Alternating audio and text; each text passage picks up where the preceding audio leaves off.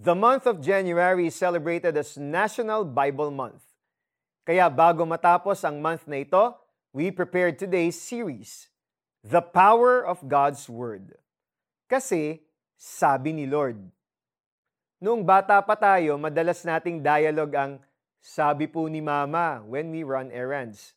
Sa simpleng mga salita, we have confidence that our task is urgent and important because we bear the name of someone and will yield the results we expect.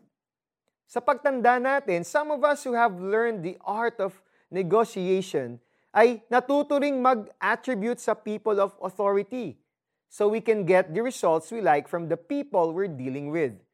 Sabi po ni ma'am, sabi po ni sir, ika nga.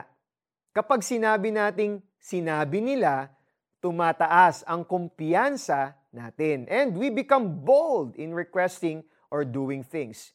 Ito rin ang klase ng kumpiyansang meron si Elijah. Isa sa mga kilalang prophets sa Old Testament.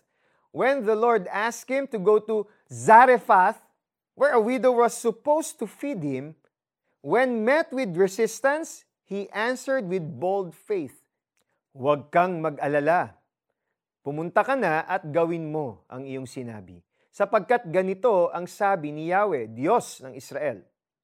And he proceeded to say what the Lord's promises were. When we receive a promise from the Lord, we can face our challenges with bold faith.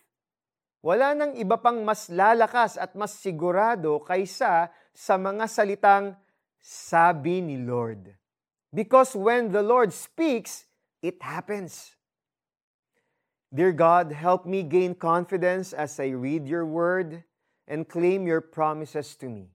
Kapag humarap ako sa pagsubok, remind me that you are in control.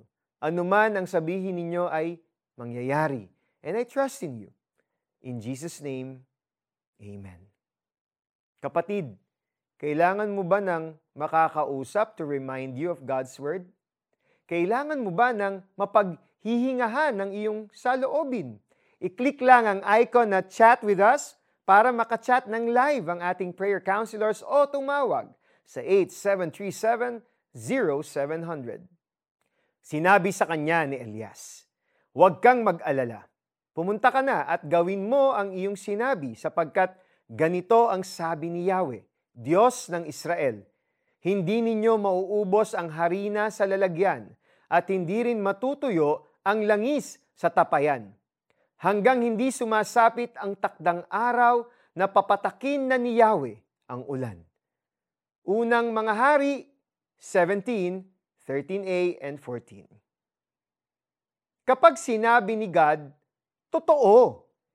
We hope you'll join us again tomorrow as we look into the power of God's Word.